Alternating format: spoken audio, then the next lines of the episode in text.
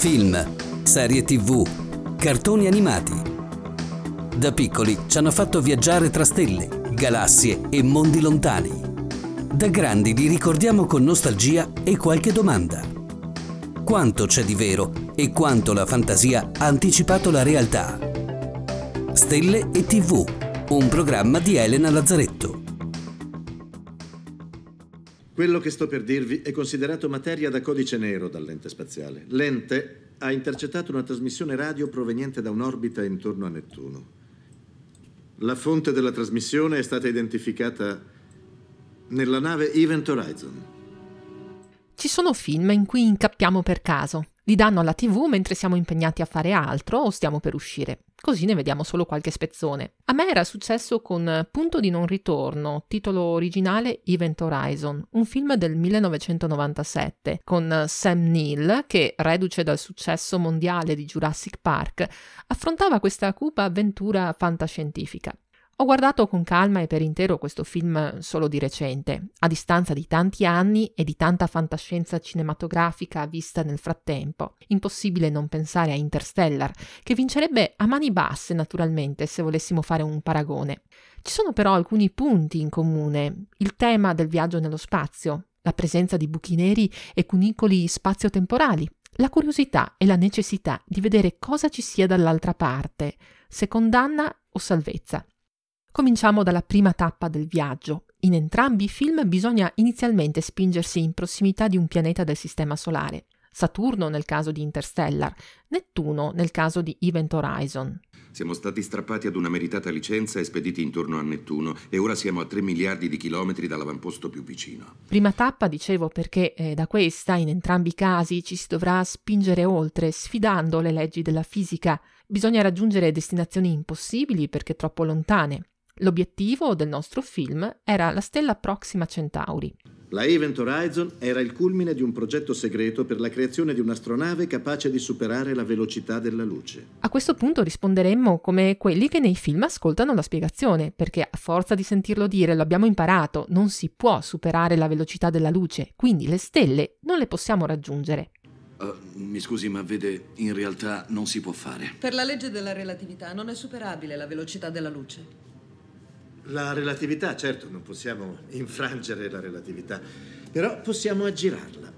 La nave in realtà non supera la velocità della luce, ma crea un punto di passaggio dimensionale che permette di saltare da un punto dell'universo ad un altro distante dal primo anni luce. E come? Beh, è difficile da spiegare, è tutta matematica. Ci provi, dottore.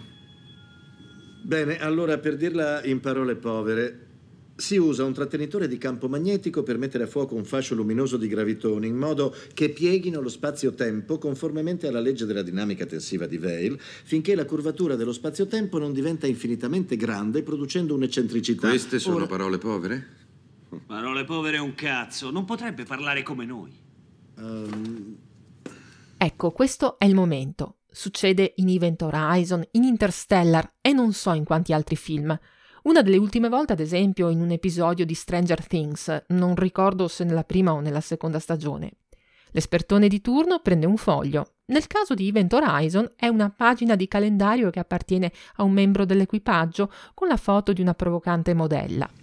Immaginate per un momento che questo pezzo di carta, Mi scusi, eh, quella è Vanessa ed è mia. che questo attraente pezzo di carta rappresenti lo spazio-tempo e voi volete andare dal punto A che si trova qui al punto B qui. Ora, qual è, qual è la distanza minore tra i due punti? Una linea retta. No, sbagliato. La distanza minore tra i due punti è zero. Questo è ciò che fa il passaggio dimensionale, cioè piega lo spazio finché il punto A e il punto B non vanno a coesistere nello stesso spazio-tempo.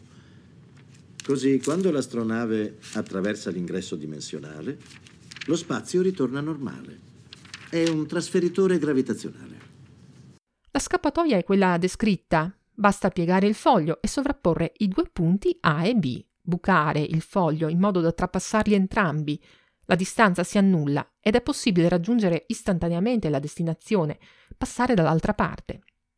Se i punti A e B si trovano agli estremi opposti di una galassia, il tragitto standard richiederebbe migliaia di anni, anche se a compierlo fosse la luce stessa. alla cui velocità sarebbe comunque impossibile spingersi per qualsiasi astronave. Ma se potessimo davvero deformare il nostro tessuto spazio-temporale, non importa quale sia la distanza da percorrere, e non sarebbe necessario provare a infrangere il limite della velocità della luce, Basterebbe piegare e bucare lo spazio a nostro piacimento per sovrapporre partenza e arrivo. Raggiungeremmo istantaneamente la destinazione, passando dall'altra parte della piegatura. Con il foglio di carta la cosa è facile, dal nostro punto di vista. È una superficie a due dimensioni che noi, esseri tridimensionali nel nostro spazio tridimensionale, possiamo piegare. Ma immaginate di vivere a Flatlandia, ovvero pensate di essere a vostra volta bidimensionali e che quel foglio di carta sia il vostro universo. La possibilità di piegarlo, vivendoci dentro, comincia a farsi complicata. La realtà in cui viviamo è uno spazio tridimensionale con una quarta dimensione, il tempo. Dovremmo poterlo deformare e costruire un passaggio fra i due punti di nostro interesse, un cunicolo spazio-temporale, un wormhole che sta per Galleria di Lombrico, o anche detto ponte di Einstein-Rosen. Quest'ultimo nome rivela quanto seriamente si possa prendere questa faccenda, che solo in apparenza è un utile escamotage per far viaggiare lontano le astronavi nei film di fantascienza. I cunicoli spazio-temporali, pur godendo della piena approvazione della relatività generale, sono al momento delle pure previsioni teoriche. Potrebbero essere naturalmente presenti nel nostro universo, cunicoli naturali prodotti ad esempio da quegli oggetti così massicci che sono i buchi neri. Oppure potrebbero esistere naturalmente, ma su scale infinitesime, inosservabili, sotto forma di cosiddetta schiuma quantistica, un'ipotetica rete di cunicoli che appaiono e scompaiono ma a noi servono cunicoli che permettano il passaggio di astronavi e il mondo dei quanti non fa il caso nostro. Non resta che pensare di costruire wormhole artificiali che siano stabili e non si chiudano mentre noi ci passiamo attraverso. Questi sono argomenti che hanno impegnato il premio Nobel per la fisica Kip Thorne per svariati anni, portandolo a proporre scenari plausibili per il film Contact, uscito tra l'altro nello stesso anno di Event Horizon, e naturalmente per il già citato Interstellar. Nel nostro film il cunicolo può essere aperto grazie a un buco nero artificiale che viene attivato attraverso campi magnetici grazie a una tecnologia possibile solo nel film. Del resto, una nave spaziale che si chiama Orizzonte degli Eventi non poteva che racchiudere un buco nero al suo interno. Ora, quando i tre anelli magnetici sono sullo stesso asse, si crea un buco nero artificiale che permette alla nave di raggiungere qualsiasi punto dello spazio. Un buco nero, la forza più distruttiva di tutto l'universo.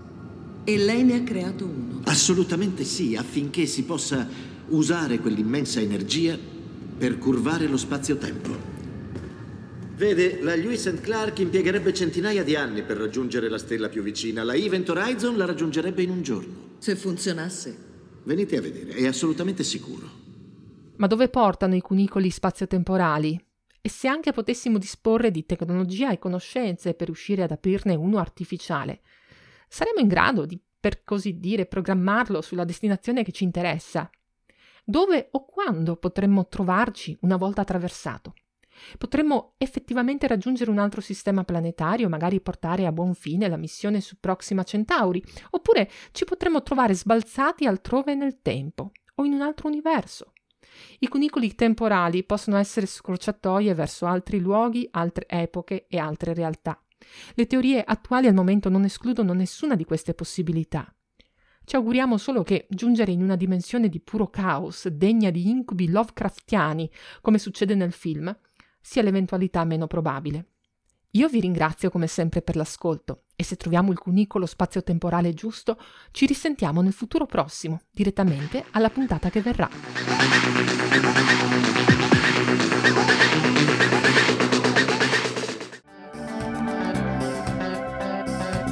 Avete ascoltato Stelle e TV, un programma di Elena Lazzaretto.